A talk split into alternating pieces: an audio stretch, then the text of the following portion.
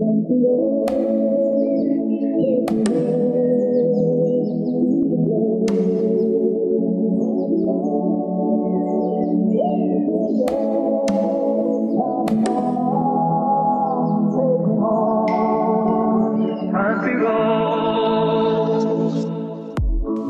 Mountaineer Nation. We are back and better than ever, ready for season three. Out here on the porch, CJ and Zach come in to join me as we begin to peel back the onion. That is the backyard brawl. Can never have too much talk on the brawl. Year four of the Neal Brown era here in Morgantown. But now he's got a quarterback in the driver's seat that everyone's excited about. JT is ready to ride, are we? And it's been 11 years now since the backyard brawl has been played, but now we will finally, finally see the ball in the air between the Mountaineers and the Panthers. So you guys know what to do. If it's in the morning, grab the coffee, feel style. If it's in the evening, grab the drink and come on back. But first, let's hop into the DeLorean and go back to 2011 of the backyard brawl. Here we go, here we go, here we go.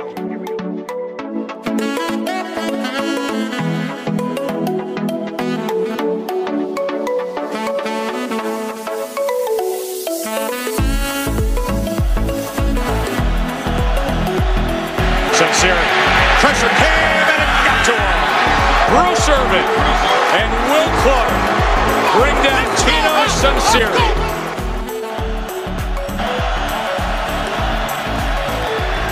and 11. Smith takes a strike downfield and wide open was Stedman Bailey. A stiff arm for good measure and a sprint to the pylon. Touchdown, Mountaineers. That's the big back, number 20. Second and goal. As they hurry up, and here is Alston. Touchdown.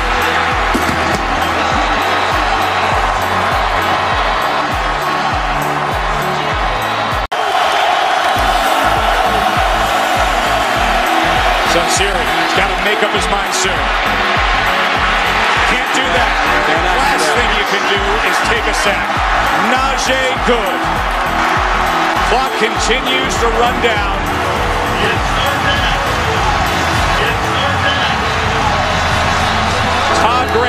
Desperate at this point. They need a miracle. Bruce Irvin with the pressure to close things out.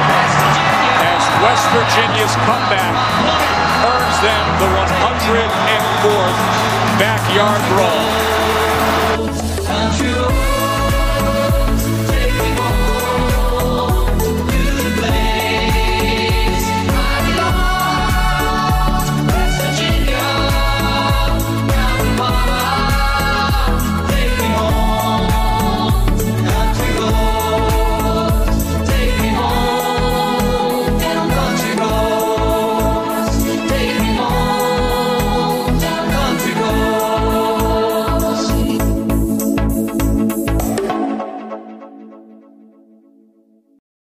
Ah, the sweet, sumptuous tones of Joey T, the testator man himself. So we just flashed back in that DeLorean to uh, the last meeting with, with the Panthers, 2011, Thanksgiving of 2011, a 21-20 win. Zach, how old were you then? Maybe like you were at least in school, correct? I was a senior in high school. Oh man, Good times. were you were you, were you up in Morgantown that day? I was not. No. I've never actually attended a Pitt WVU game. Wow. Yeah. Okay. Hey. Unfortunately, I won't this year either, but I will Mm. definitely be there next year. All right. All right. CJ, buddy, you heard that 2011, man. Were you there? Yeah. I mean, dude, hey, and, and Zach, by the way, I, I feel for you, brother. But hey, th- the waiting is the hardest part, and the wait will be worth it for you. Yes, it will. Just trust me. There's an electricity that is unmatched. First time back to Mountaineer Field in 12 years. I'll I'll be there. You can guarantee it. Yep. Yep. CJ, buddy, Yeah, were you I- there in 2011? I unfortunately was not. Um, my girls were born in October of that year, so man. no, we were. Yeah, we were still dealing with NICU stays and all of that. I, I watched it on TV, but no, was unable to attend that one. That's that's a flashback right there for you. I bet, man. Yeah. That's that's crazy. 11 years though, fellas. It's been 11 years. That was a great, great victory. Um, Too damn long. Yeah, it's been way too long. Hey, we've won three straight in this thing, by the way, too. Just, just throwing that out there. Um, none of that's going to matter though here on September 1st. And and I got to say, starting it off first and foremost, I don't know how to really look at this game. And I think you almost have to make predictions pre Pitt and post Pitt this season because who knows? That's going to be such a swing. I mean, you don't want to say that being game one, but it's going to really flip the kind of the narrative on this season. That's for sure. Yeah, and I think one of the biggest things about both of these teams is there's just so much newness to them both, especially at quarterback. To US former USC quarterbacks, brand new to the schools, it's it's going to be a telling game for both. And to start off in such a highly touted game, it's going to be on game day.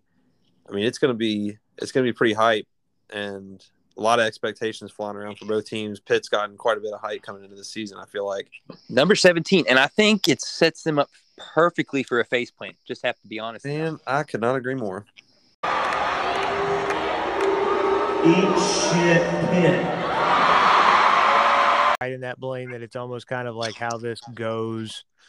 You know, it, from the fan base perspective, will be how the season goes. I'm I'm excited. Um, I love kicking games. You know, the season off with a rivalry game, especially one like this. Um, I'm I'm ready to get up there and and curb stomp Pitt. Um, you know, currently right now residing in ACC country, and and and the the the love I think Pitt's getting is it's a little absurd. It's a little yeah, absurd, I mean, right? Yeah, because I mean, last year, I mean, they had a good year last year, but I mean, let's be realistic. In the in the con- you won the ACC, which was down. I mean, I, I mean, appropriate, Clemson was appropriate even, effect. Yeah, I mean, if Clemson was even eighty percent of what they had been, Pitt doesn't win the conference. I mean, let's just be realistic there. So I I don't know if it's people want them to be back or if it's just maybe a bigger indictment on where the ACC really is right now both, I think, but also eh, I don't think there's any way getting around this. Like Pitt's going to have a pretty good defense on the field, I think. But but I mean, you cannot replace Pickett and Addison and expect just for this team to just keep moving on like it's no big deal. They're not that type of program. They're not that type of offense.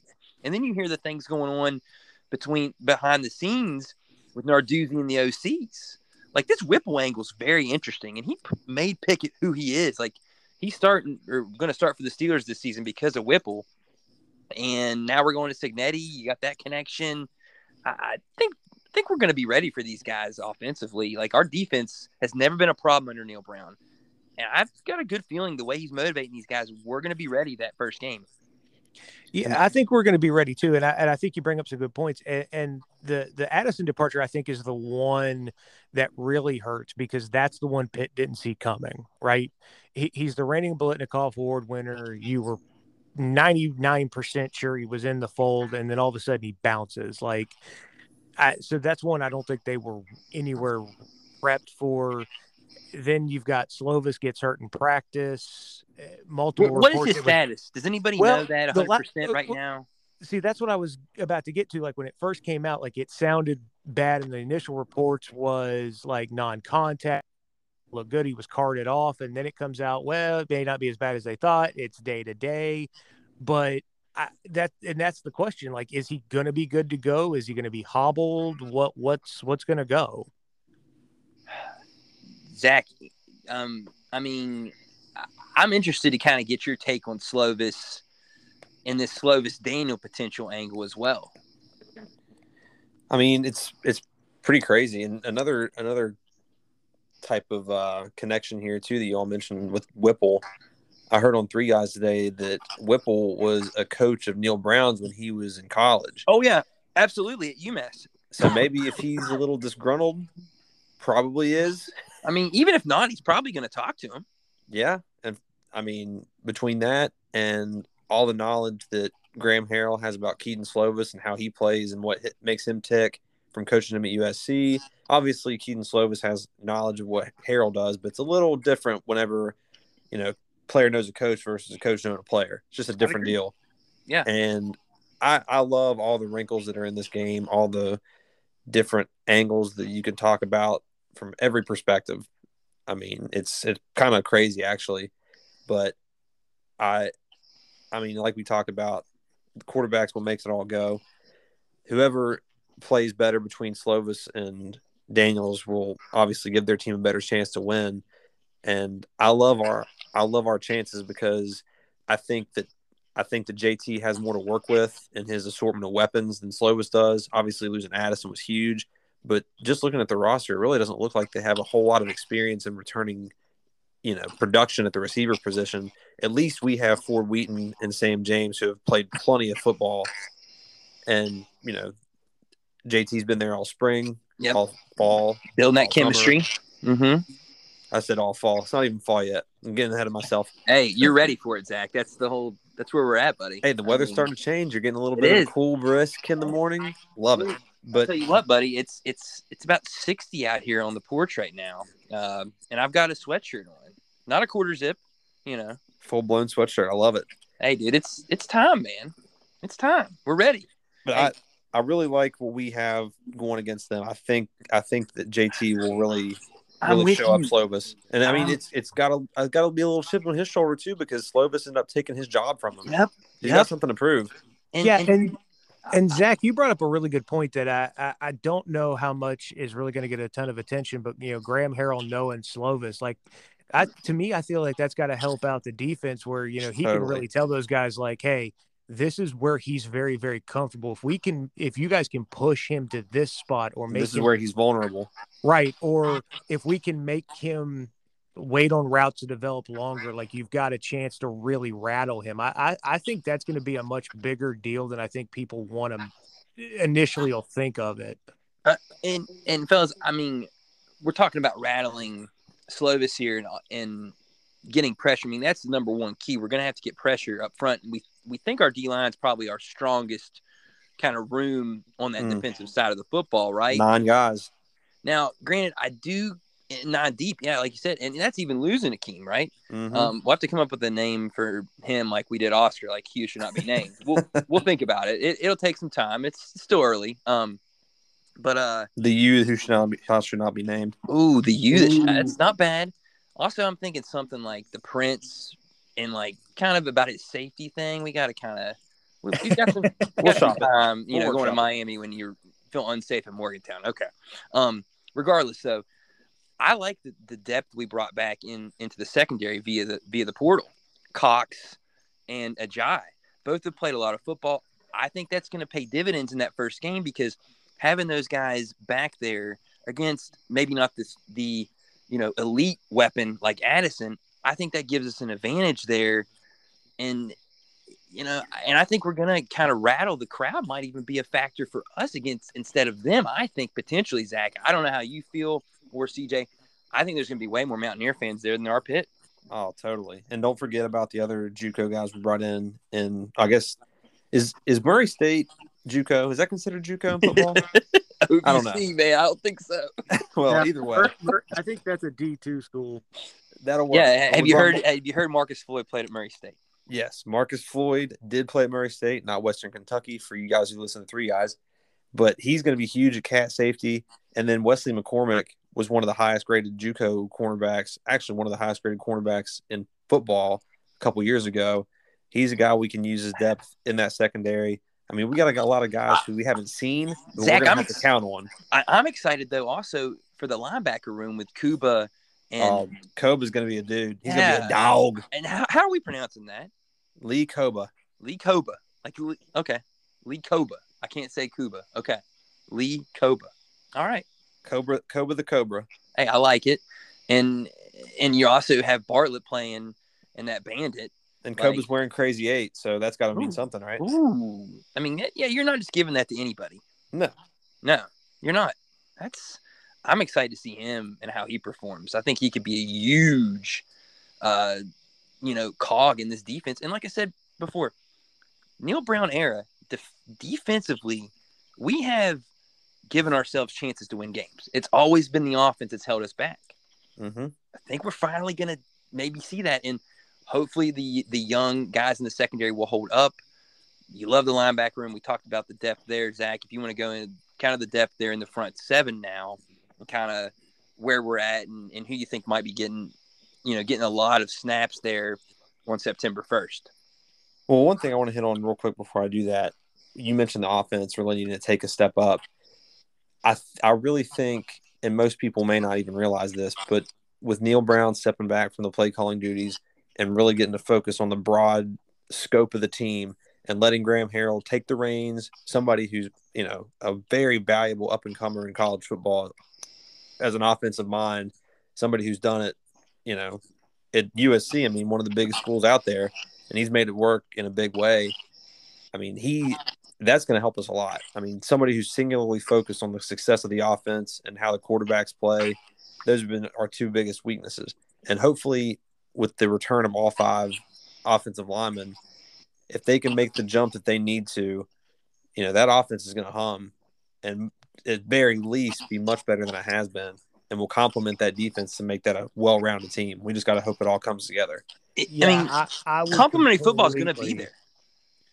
Yeah, I think I think it's going to be there, and I, I, Zach, I think you make a really good point in that you know, in, in Neal kind of recognizing, hey, this this hasn't worked. Let's let's change it up, and I that's that's a huge ode to to Neal and you know the lack of an ego and understanding, hey, this hasn't worked.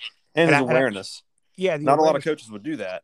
No, they wouldn't. And I think the other thing too, as we talk about the offense too, is is there's been a couple of times in the last you know two years y- y- shooting yourself in the foot. Can we limit those mistakes offensively? Right. And that's that's what we got to do. We can't get we can't get too crazy and you know like you said shoot ourselves in the foot, do anything that's going to make it harder for us to win. Uh, like a bad snap at Oklahoma. We we well yeah that I was going to say don't pull a Plaxico. You know, don't Yeah. Don't Oh. shoot yourself. Oh shoot. don't do that. I mean, that might have been low, but that's that's okay. I mean, he did aim low, right? I mean, Shooting you know. below the belt. aim low. Um, hey, and so you know, you guys both brought up the point there about, and we're kind of talking more about the offense again now. I do have one other quick question though, and and, and kind of concern slash want to figure out how you guys feel about this. The fact that you hear more talking a lot about four offensive linemen, do you think is that more motivation for Yates and for Zach? Give me this. Who is this? Hubbard. Hubbard. Is that more motivation for Hubbard and Yates, or is that him really being honest and being like, we've got four guys I really trust, and, and this fifth one we don't have it, and should we be concerned? Because that was our issue last year. Well, what's interesting about that is I feel like they would be willing to say they have five guys they can trust, but Right. that fifth guy being Jordan White, who's going to be more your swing guy inside. But like you talked about, that move from Brandon Yates going to right tackle, hopefully that's something they are using to motivate him. All that talk between him and Hubbard, that competition. But I mean, we've seen we've seen a good bit of Yates over the past couple of years, and he hasn't done a ton to impress us. He's probably would have been one of the offensive linemen that you see more often than not getting beat amongst the five up front. So it may be a mix of the two. Maybe they're trying to motivate him, but maybe they're also serious. Like, hey, you gotta you gotta earn this job. You gotta take it, or it's not gonna be yours. You got a guy right on your heels there in Hubbard, and you know he hasn't played football for us yet. The transfer from Virginia last year, Yep. but he's been with the team for over a year now. He knows what they're expecting, and you know if Yates isn't careful, he's gonna lose that starting spot.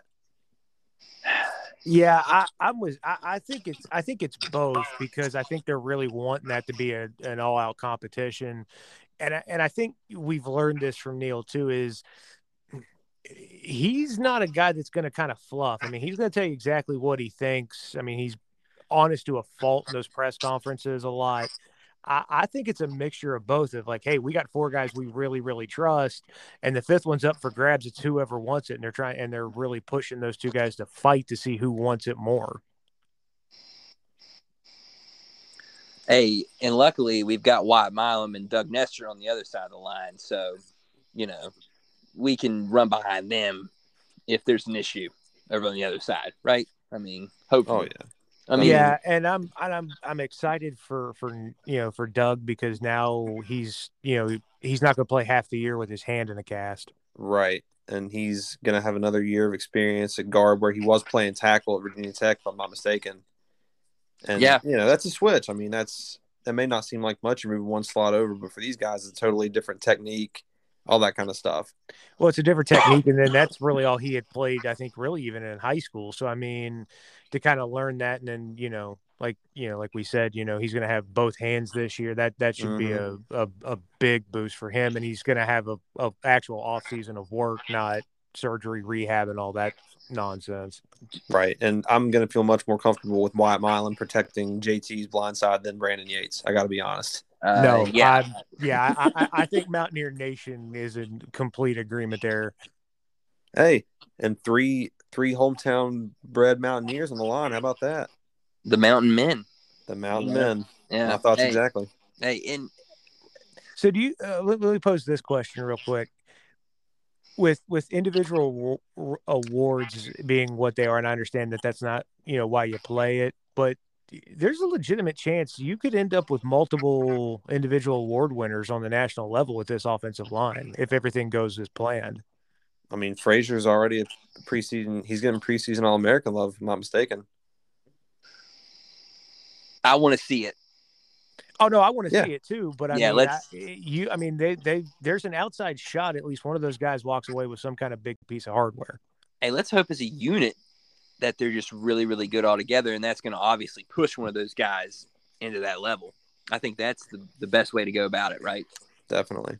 Yeah. Um, it's, I mean, you know, we we're kind of talking about the O line and the D line. I like the depth um, of the defensive line, and I think that's only going to make the offensive line better going through this camp against that group. For sure. Um, you know, and I'm hopeful that part of the reason we're not hearing about a fifth grade offensive lineman at this point in time or one they feel comfortable with is motivation and also because the D line is very good. I mean, you've got Stills anchoring the that group and you you've got a lot of young talent even with the loss of Mesidor. I love Jefferson and Thornton in there, Zach. Anybody else that you're really kind of you've got your eye on there? You're hearing a lot about. I mean, Taijh Alston coming back for his last Right. year alongside Stills. Great motivation there for Taijh. You know, I mean, he he's been pretty damn awesome ever since he went out a few years ago with that ACL injury, and you know he's kept his health. Hopefully that continues because he is a stalwart in there. Like we absolutely have to have him.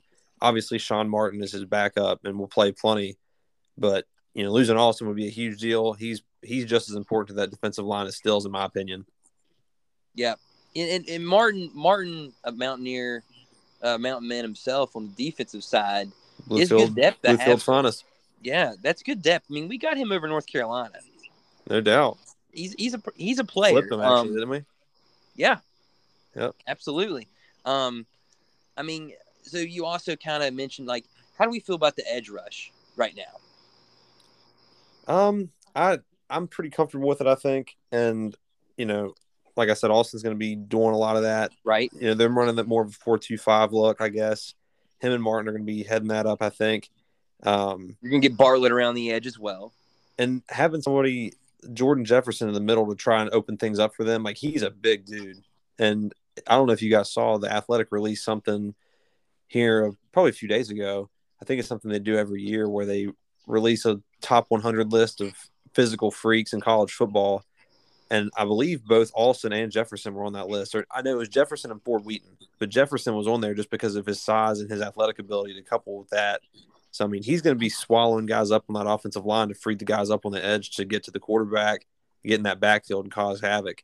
So I- I- I, am I really think he- excited about that too. Dude, Yeah, I'm gonna be I, I think with Jefferson and Stills, you're you, you, those are going to be the two guys everybody focuses on, and that's really going to help. we should be able to um, clog the middle with the run game, especially if that's what Pitt wants to do in this opener. I, I kind of love that. And then, fellas, I also gotta gotta be honest and say that I'm really excited about kind of where kind of the trajectory of this defense, like with the Sonny Redwood inside. Zach, I don't know if you've read about him. I I've mean, heard of him, but I have not read a lot about dude, him. No. The dude is up to 290 now. Okay. He's only played football for about a year and a half. Um, he's gained 40 pounds, I think, in a summer. Wow, that's impressive. I mean, he's he's a true freshman at the moment, but I mean, you're telling me a kid's 290 and used to be 190 a year ago? True. Uh, what? So I Yes, think thank he's a guy we could hear about later on in in the fall potentially. Like, in the way the redshirt work uh, rule works now, you know, we could see him later on in, in spot duties. I'm just in- intrigued by him a little bit. Yeah, I mean, there's so much depth there. He may have a hard time getting on the field, but I mean, injuries happen, and if it comes down to it, and he's somebody that's got to step up, hopefully he's able to. But like, you know, you got you got guys like Jefferson, and you got the Georgia Tech transfer and Mike Lockhart. I feel like they like him fairly well, and he should get quite a bit of burn. Eddie Vesterinen, freshman from last year, got some looks on the field as a true freshman. He should be another guy that gets in there. Hey. Lawton, this South Charleston kid who transferred from Cincinnati, I'm sure he'll get plenty of burn. I, I like the fact that um that Lockhart's played in some big game in, in some big stadiums, some big environments at least. Yeah, you know, in the ACC, and then also, I mean, Lawton, you know, Zakeel. I mean, Cincinnati was one of the top teams in the country, so maybe he's picked up some practice habits or some good stuff from them and able to bring it over. You obviously hope that he can make a little bit of an impact with us. Um, you know, I love the fact that we feel good about both our offensive and defensive lines. Like we feel good about the line of scrimmage in this game. Now, and that's granted, huge. You got to win the line. You got to win in the trenches. Well. Like Pitt's going to feel the same way. I have a feeling because that's what led him to the big, you know, ACC championship there. And, uh, and you look year. at their defensive starters; they've got experience across the board. It's mostly all juniors and seniors. It's going to be a big matchup for us at O line versus their D line in that game. I mean, we're going to have to break a big play or two for sure and be sound with the football. But I actually I feel much better about our defensive line going against their O line though, and I think that may be where we can turn the game. Maybe make some plays on defense. People aren't expecting that because we got hit by the portal, but we've got good players. What you'd love to see is a situation like we had against Tennessee that last year with Grier.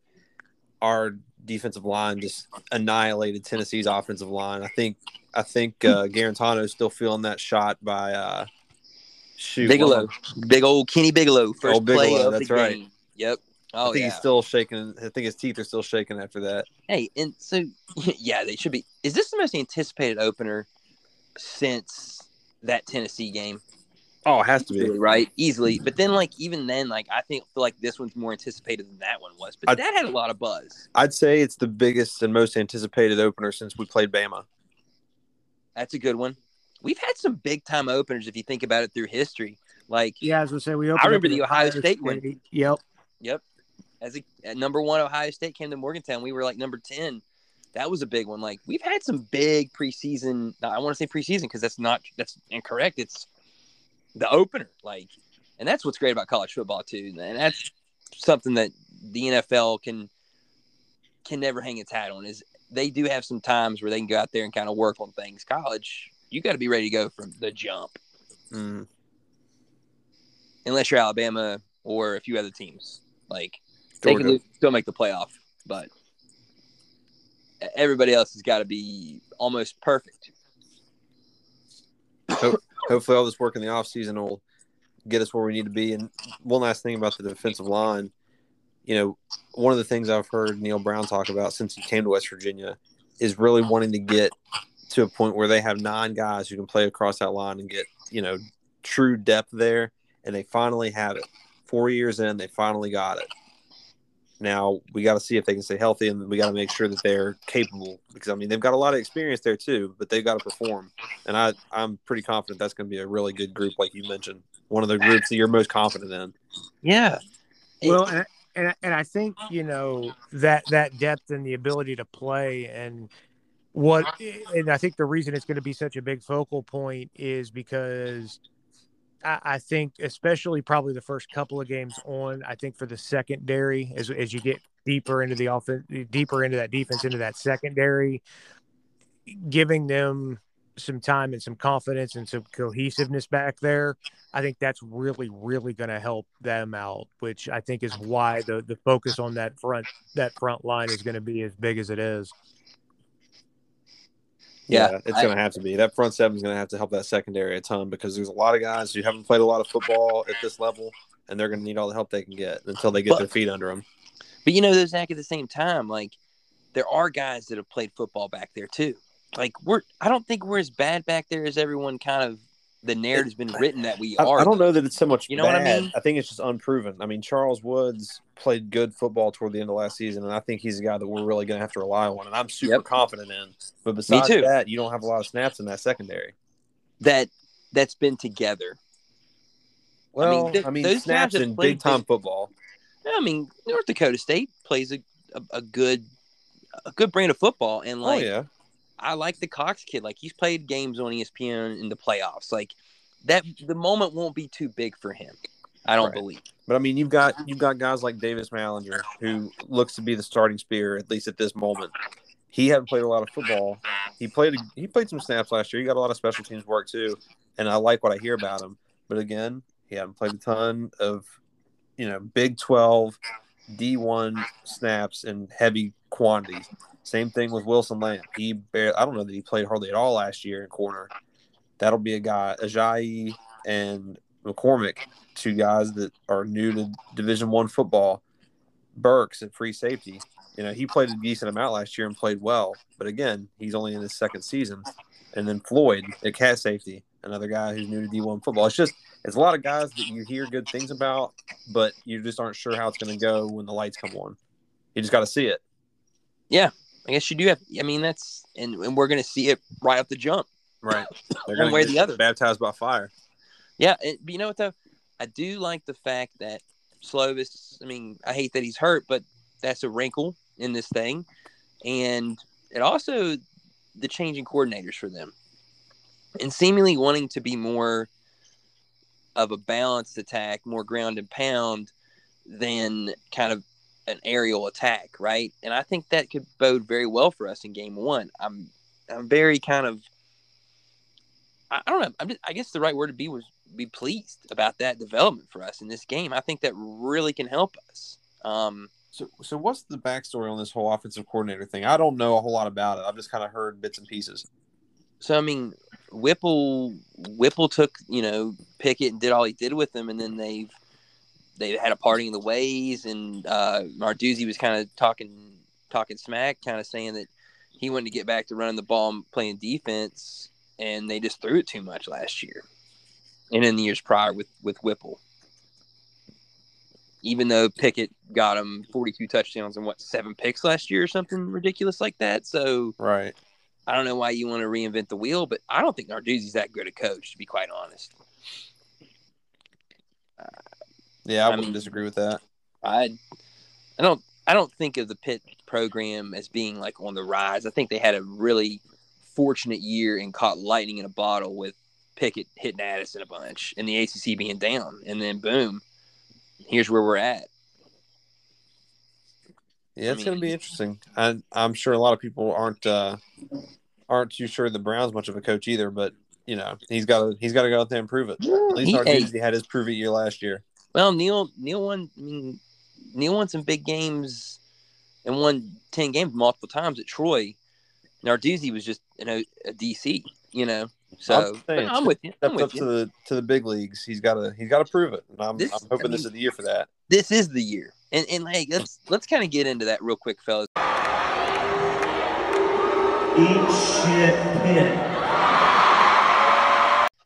And I know we kind of talked at the top about pre pre Pitt, post Pitt kind of projections and kind of how you feel. I think that's an accurate statement, right? Like, it, I mean, it, do you even feel confident making any prediction before you know what happens in this Pitt game? Pain. I love that. Oh man, the old Mr. T video. Ah, prediction. Pain. Um, I, I mean, qu- quite honestly, though, I mean, like for the season, like if you beat Pitt and you're one and zero, You're feeling good. Great. You this is great. We we could potentially get to four and zero before we get to Texas. Yep. You would you think right? But Yeah, let's just definitely. say, but lose lose to Pitt. Come Yeah. back and play Kansas at home, and let's just say The letdown spot. the letdown spot happens. You turn the ball over. You know, Leipold's got those guys ready. They somehow find a way to finish you off, and you're 0 and 2. Is Neal Brown putting his house up for sale? Not with a sixteen million dollar buyout, he's not. No, I mean, but the, the seat will increase crazily if you're 0 and 2. Oh, majorly. I mean, Oh, But- the, the, the fan base will get very rowdy. And But, I mean- if you were to lose to Virginia Tech on top of that, like it'd be it'd be bad, bad. I mean, it'd be worst the worst midnight. the worst case scenario is you're one and three heading into October. If that happens, I mean, I, and we've been a real a real deal Neal, you know, fan club from the get. You've got to cons- there's some things to consider. yeah, without a doubt. But um, but that's worst case. squad though. that's worst yeah. case. Oh, and, and now I the like. I mean, I honestly feel like you win this game. You win that game. You've got a real good chance to be at four and zero because you don't let down against Kansas. You're building off that momentum, and and it's still Kansas. You know, let's let's go ahead and keep that in perspective too. As as nice as that comeback uh, win was versus Texas last year and all, they're still Kansas. You know, Oh yeah. and and then you and then you beat Virginia Tech on a Thursday night uh, with Grant Wells at quarterback. I mean, he was at Marshall last year, and at times did not look good. And so he's the Hokies guy now, and they're in a first year coach. Uh, you can win that game, and you're sitting four zero going to play Texas, who has an unproven quarterback, who everyone is raving about, but we don't know. A lot of things can happen. Yeah, uh, a, a lot of things could happen, but let- let's because we did the worst case scenario. But let let's play this scenario out. Let's say you lose to Pitt and Tech, and you're two and two. Where where are you feeling? Still not happy.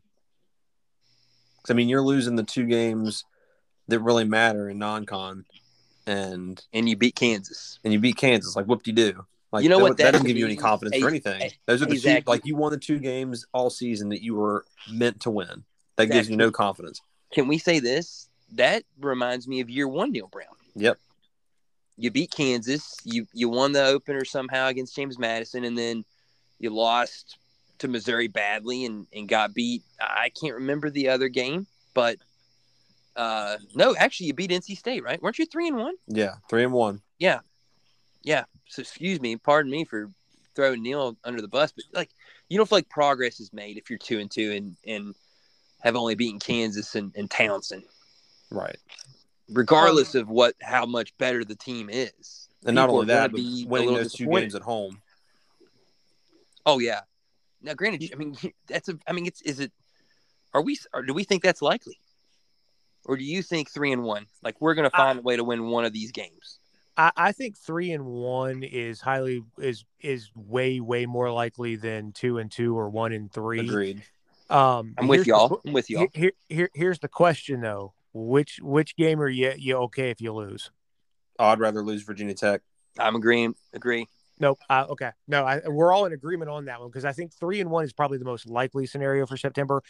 Four and O's the four and O's the dream, right? But three and O, three and one's probably a little I- more realistic. I wouldn't even say dream. I think four and zero is is. I think it's well within reach. I do too. Well, no, I no, that's what I'm saying. I, I believe that it is well within reach too. And if I had to make the picks now, I'm saying four and zero. But it's ideal, But- is what you're saying. That's the ideal scenario. Right. That's that's the ideal scenario. But I think if if you look at it, three and one probably really what you come out of this thing with, which is perfectly fine, as long as you Hey, know the CJ. one's not Pitt. CJ, qu- question: Why are you so kind of uh, okay with three and one? I mean, I, granted, it's better than the alternatives, but like, I I don't necessarily am going to, uh, fellas. I'm Well, trying to say it- reluctant to put us on there, but like. Well, I don't. here- I feel like four and zero is is very obtainable and is in. And I think we got a better than sixty percent chance of making that happen. No, I and I'm agreeing with you. The, the reason I say that is is if you look at it, we're I think the only D1 school playing two Division One opponents, uh, the Power Fives. Yep. We- we- us and what? Uh, one of the- Colorado. Yeah. Now, Okay. question though. Question on that, real quick. It it doesn't that doesn't really matter. We're making a big deal about that uh, because Yeah, but we're not opening with you know Towson, Murray State, and St. Right. Mary's, the Sisters of the Blind and Deaf. Like, But- it- but in like the end, you- in the end, you're still playing teams that you're going to match up on the field with them that that individual day, and get after it and see what happens. And I mean, that was a gripe from among some people when Dana was here that, you know, we always played a tougher non con than most schools out there. And I mean, that's kind of carried over through the Neal Brown era, which I mean, obviously that scheduling was done years in advance.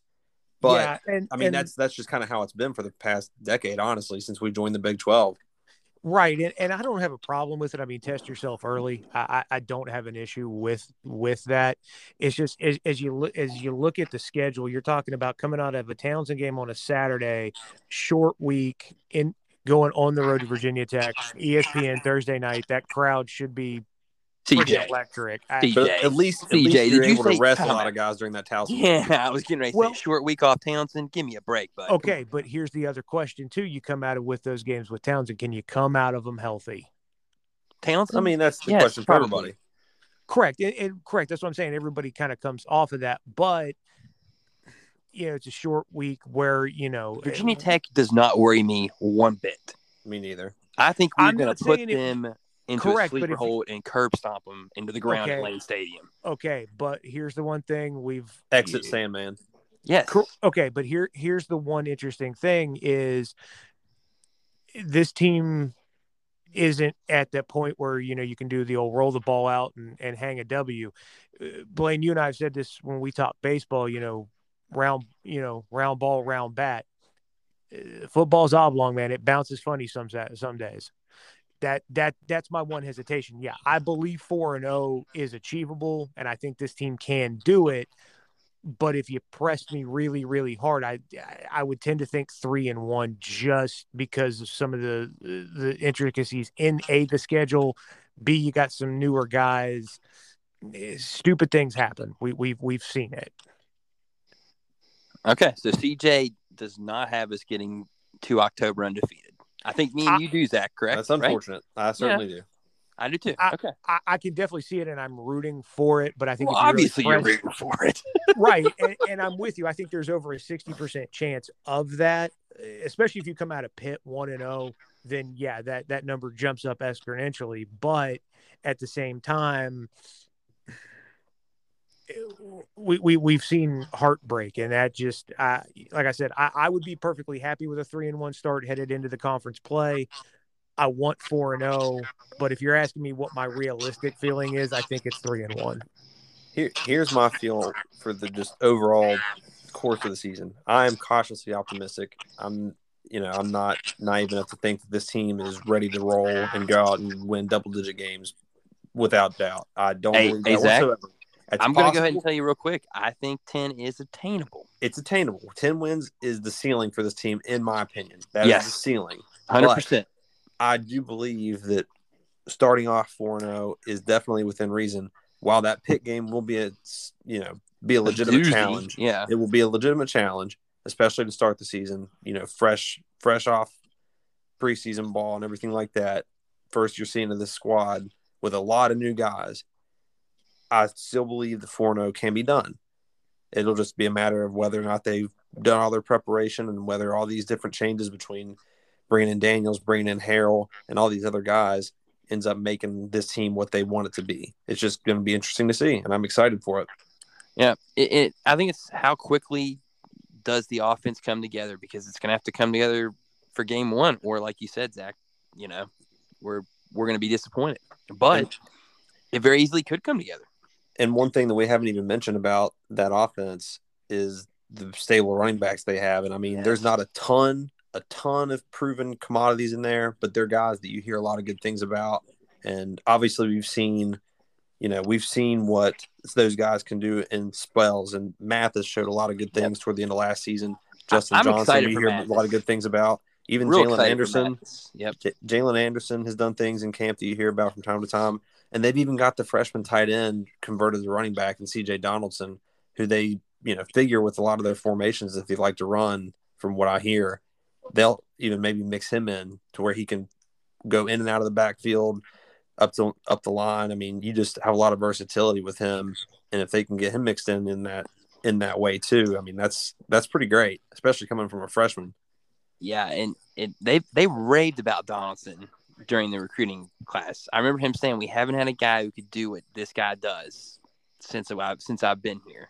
Right. Interesting. Um, And like you said, Zach, man, there's a lot of talent in that room. And dude, I love Mathis. I think his explosiveness is what this Mm. offense has missed. Runs downhill, Yep. very I think- physical. don't get me wrong, Leddie was very good. Leddie had a bit of a plotter mentality at times. At it just he couldn't break a huge one, but I think that's also because of offensive line. Let's let's That's go fair. ahead and say that to some extent too. But I like Mathis. Like what we saw of him was very intriguing. Um, Yeah, excited to I- see a lot more of that. Yeah, I was really like you go back and put watch watch the bowl game, you know, against Minnesota. I mean, he was running hard. One of the only bright spots. Yeah, but like you know, like you said, Zach, you know, downhill, he runs behind his pads. Um, that to me, But he is also a, has is some wiggle to him, Oh yeah, which no, Leddie does not have. Yep, wiggle the wiggle the wiggle wiggle wiggle goes to to Mathis for sure, no question. Over Leddie. And, Um, I, and I like the fact that they, you know, have these backs that can do a lot of different things. I mean, you know, Mathis is a guy that you want to put the ball in his hands out of the backfield, especially just between the tackles, even get on the outside a little bit. Justin Johnson's more of a, more of an edge guy and somebody who can receive out of the backfield. And Anderson's another guy you can get between the tackles. He's a big, more of a bruising guy. So I like the versatility that that room can bring. Yeah, I I love that versatility, and I think too, in, in talking about you know uh, Tony Mathis. I mean, he even flat admitted that you know he really worked on you know being able to catch the ball out of the backfield. I, I expect to see a little bit of that out of him to to add just even that more to his game. Well, you know, it's I think kind of a telling sign is Jalen Dixon dipped. He saw the talent in that room and saw what Mathis was doing and said, "I'm not going to get any playing time here. Did, I got to get out of here." Did you hear where J ended up landing? Tennessee. Tennessee. How wild is that? That's where he was. That's what I heard. begin that was with, where he was which is- before he decided to go to Clemson. Yep, it's it's crazy how maybe the grass isn't always greener. Interesting, Just right? more orange. Yeah, just more orange. Hey, and speaking of orange, I know Zach, me and you, we got to finish this exercise real quick. We both have us four and zero. How do you feel about Texas? I mean, is Texas like- ever back? I don't think so. I don't So, so I can tap. I can see us going. In, Five if, and you- oh. if yours isn't right there yet, we could win that. Okay. Uh, after that is Baylor. We don't That's lose your to Baylor. L. That's your first L. See, I don't agree with that. Baylor's tough, man. Baylor is tough, but they've never beat us in Morgantown, ever. You're gonna have a you're gonna have the home crowd. It's gonna be a Thursday night. You've had now had five games for Daniels in this offense to kind of start figuring it out a little bit. I think that's a game that's ripe for an upset type of situation, or a game we just find a way to win. So CJ mentioned a short week coming off a game after Towson going to Virginia Tech. This time you get a bit of a break in between Texas. You get a bye week between Texas and that Thursday game against Baylor. That will help. But I still I still think that Baylor's going to be just a little too tough to play. I think it'll be a hell of a game, and I'm excited to be at that game on a Thursday night. Haven't had many Thursday night games in Morgantown for a while, have we? We haven't had one in Neal Brown's era. Okay, I'm excited for it. Yes. Yeah, and, and Very much so. unfortunately, Baylor also gets a bye that that week before as well. That's okay. I mean, That's hey, what you'd expect. th- Yeah. I mean, it comes down to how good is Blake Shapen So now, no, that team. I mean, they're a top ten team starting season, and that's fair, Zach. I get you. Um, let's say let's say you find a way to win that though. The next game's in Lubbock. I like our chances this year going to Lubbock, We especially owe if it's a bounce back. we owe those MFers. We owe 'em- we owe them about four times worth. I mean, Neal's never beat them. Okay, so if, if you get if, if you're able to get to that point, things are still rolling. TCU at home, okay, a very winnable game. None of us think Duggan's fantastic, first year coach. So you get to Iowa State on the road. They're reloading. I mean, they're not reloading. They, they got to rebuild. I don't think they're at a reload stage yet. Be quite honest. People want to put them there. How are we ranked eighth in the preseason poll, guys? Seriously. I saw ninth by um, ESPN today, and like, what the hell is that? I don't get that at all. Where people not doing homework. I mean, I honestly think I mean, I, I know we're West Virginia people, but I think the ninth is kind of outrageous. I think eighth is kind of outrageous. I think Hmm. middle of the pack. If you put us anywhere between, you know, four and seven, I could see that. Yeah, Four well, maybe a little high, seven. I don't you know, think maybe a little high. low still. I don't think four's high. I mean, think about it. So if you want to go Oklahoma State, if you want to say Oklahoma, we'll go Oklahoma still, obviously too. I mean, people are putting Texas up there. Yeah, but Bijan Robinson's great, but man, come on. I mean, that I mean, team was they've got- garbage last year. That was the softest team I've ever seen in person last year. Now I will say, having Robinson, Ewers obviously has to show it because he hasn't done it. But I mean, he's got some Oh. dudes to throw to. I mean, my God, We'll we'll see. Ewers obviously has to prove it. Bijan Robinson, maybe the best running back in the country. I don't know if there's a whole lot of debate about that. Xavier Worthy at receiver, that dude was a monster as a freshman last year.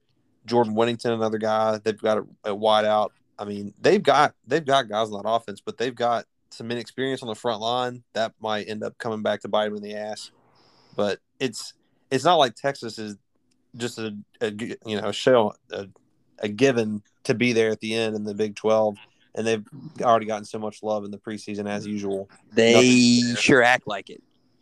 I know that's how it always works. Like it. But I mean- with Texas backlash. Uh, I mean, Ehlinger claimed it, and that might be the that might be the best version of them that we've seen when they Mhm. when they took our spot in that in that game in 2018 and beat Georgia, a, a team in Georgia that didn't care to be there at all.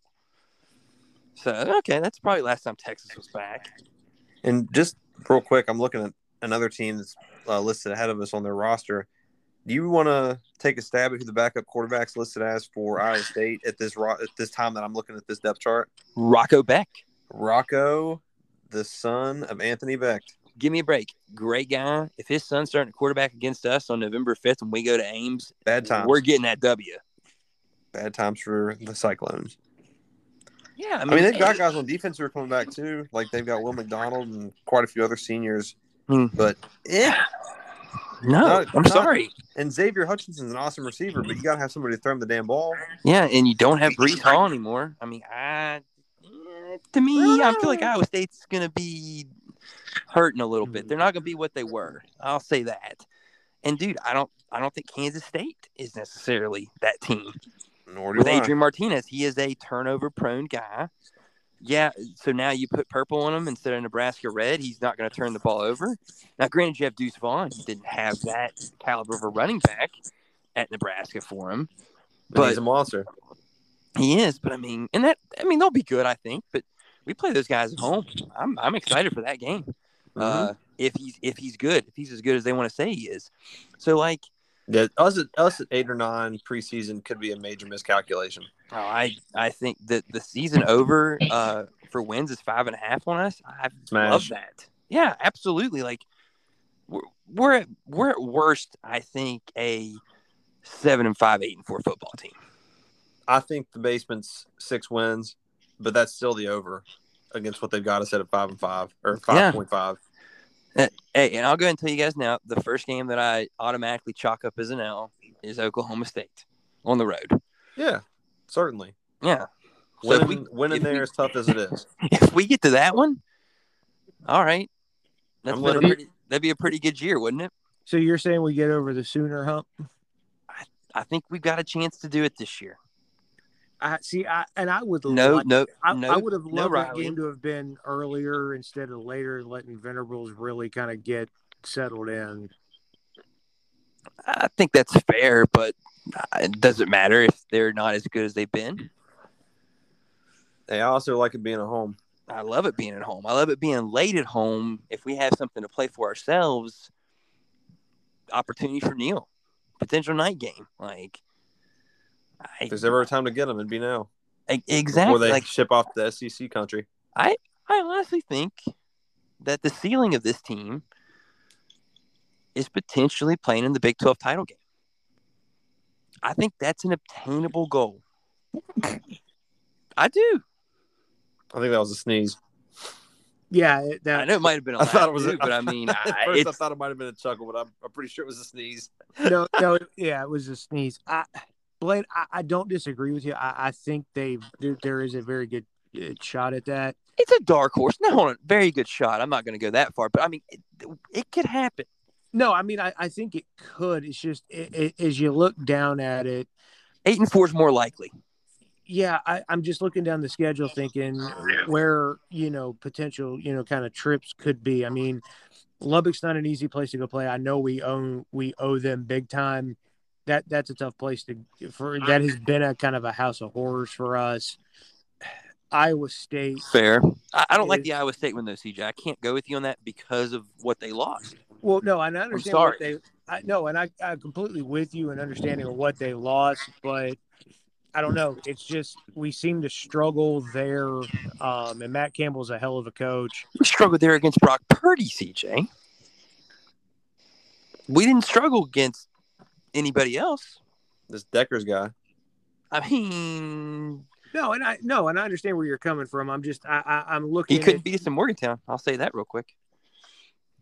You know, it's Actually, he did there- once. That's right. Never mind. Sorry. I, I mean, you know, it's just you, you, you kind of look at it and you're like, okay, well, you know, I, you look at it and you go, okay, well, this should be wins, this should be wins, but at the same Oh, time, absolutely. Yeah. you know, there, there there's going to be potential pitfalls, that kind of thing. And then the other thing you got to factor into it is what what is health role play a factor? Like, do you get banged up on the offensive line and that causes issues? Yeah. Does Nico have to put on the cape and throw off the clipboard and save us in a game? Like, yeah, there's there's no questions. Or And does that, that's definitely worth taking into account because you think about Daniels' injury history. Yeah. you know he's definitely no shoe in to start Hey. the whole season. I hasn't like done the one quarterback time. room's depth, by the way. Yeah, I mean at least you've got Could some be any experience better? Green and some pedigree with Nico. Hey, who's going to be the backup? Is it going to be Garrett Green? Is it going to Yeah, be Nico, or is it going to be Goose? I think it's Green, but I I will say I there think are things Green. that I saw from now, Goose Green in the is spring, in the spring game. He was he was legit for what for what that's worth. As I was saying, Green right now is listed as number two on the two deep from everything I've seen. Yeah, same here. And I like I said, I like Crowder, but I just I think it's Goose. He's got the most in game experience. And as much as Neal likes to talk crap about him, he's he's probably still that backup guy. Do do we do we think Garrett Green gets some run in the Pitt game if he's not the starter? Maybe an occasional play, like a Sure, why not? RPO, like kind of how he did last year with Doege, or is Daniels like I? I was also real quick before we get done with this, like, and I know I- I, am I'm I sitting here saying we prefer could play in the Big Twelve title, but like, is Dan? Are we fully confident in riding with JT? Yes. Yes, and you have and to be. You, you have to be, and and I will say this, and I understand wanting to get Garrett in some snaps. To me, I'd rather just see ride with JT. If he gets hurt, then then we'll that's a completely different conversation and discussion. I just I don't know. There were times last year when Green came in, the offense didn't didn't always seem to be on the right page. And I'm okay with that totally, not having him involved. I just the only reason I even thought about it was listening to Bostic talk about Pitt and how you get them on RPOs and some run plays. And I thought, you know what, maybe that might be worth looking into in game one. And, versus and I will Pitt. say I will say something about what you just said, CJ. Like it's it's kind of it's almost expected a little bit when you have a quarterback shuffling in and out like that, like they got to at cer- certain points of last season, especially when the guy shuffling in has little to no experience. There's going to be mistakes. There's going to be missteps, but hopefully, in his second season of doing something like that and coming in in certain packages, it'll be a little cleaner, a little more crisp. No, I, and I would agree with that. I just, to me, it almost feels like then you're starting to spark the controversy. Should it be him? Like if JT has a couple of bad series, is does the fan base then all of a sudden start clamoring? We'll Ah, know, put him in a couple of times? I don't know. It just kind of goes back to the old. If you Mm. if, if you got two quarterbacks, you don't have any. I don't think it'll be the case with this. I think Daniels is your absolutely cemented starter through and through until he gets hurt. But yet we haven't named him yet. What are Well- we waiting on? I don't know. I I, mean, I will, but see, and I think that's that's also Neal and you know guys to keep competing, to keep pushing, and understanding that you got to come out of the gates game one ready to roll. I mean, like I said, you're not opening with James Madison or, or you know, I mean, you're you're opening with a with a big time program and a rivalry game. You know, Yeah. these guys if they spent the entire off season competing, then you step into the regular season just ready to roll. That's true. And after what happened last year with Maryland, I think they put even more emphasis on it this year. Yeah. Excited for it. I mean, hey, let's let's do it already. We're we're we're down to 14 days now. I guess 13 more sleeps, fellas. Maybe 12 if you don't count the day of. I don't know. I'm, I'm trying to do weird math on Just the make it fly. get here quicker. Never good, but I mean, it's going to be here in a blink of an eye. Yeah, Blaine, Blaine's on that new math. Hey, that's how the kids do it math. these days, right? You know. Get the Hey. Common Core math. Well, I mean, here, okay, here's the time out. Here is how game day countdown math works, though, fellas. Just to give you an education on it. The day of doesn't count anymore. Once you wake up, that day's over, and so the day of doesn't count either. So you're down to like you know, we're down like, like twelve eight, days. It's like eight more sleeps. It's I think it's twelve more sleeps. It's basically tomorrow. it might as well be okay. It might, it Tomorrow well- is Thursday, after all. It well, tomorrow is Thursday, so we're two away. We just got to get through this one and one more, and then it's then it's the big one, fellas. It was it was great getting back out here. And then we're all uh, calling off work on Friday. Damn I'm, right. I'm flying. I'm flying to Boston anyway, fellas. I'm going to Fenway Park, watch the Red Sox, and uh, enjoy a wedding that weekend. So, hey, I, I'm already off Friday, but uh, Man, two weddings in what month and a half? Go you! uh, hey, man, congratulations, by the way, CJ, to everyone Thank out you. there that Yes. listens. You know, Thank you. hopefully it's the it's the year of uh, the Classics and the Mountaineers. So and I think that would make you guys pretty happy. Get your honeymoon around the bowl trip. That's you know, Hey, that would not be against that. yeah, get tropical with it. We know, we know. I threw that one in for you, Zach, especially, buddy. You know. Love it. Yep. Well, until next time, y'all. Take it easy. Let's go Mountaineers. Let's go drink some beers.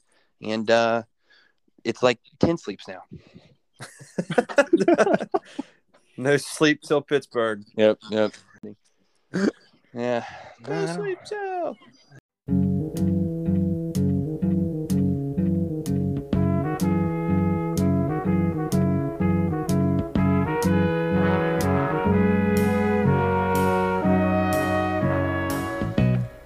where it began. I can't begin to knowing, but then I know it's growing strong. Wasn't the spring, and spring became the summer. Who'd have believed you'd come along? hand, touching hands, reaching out, touching me,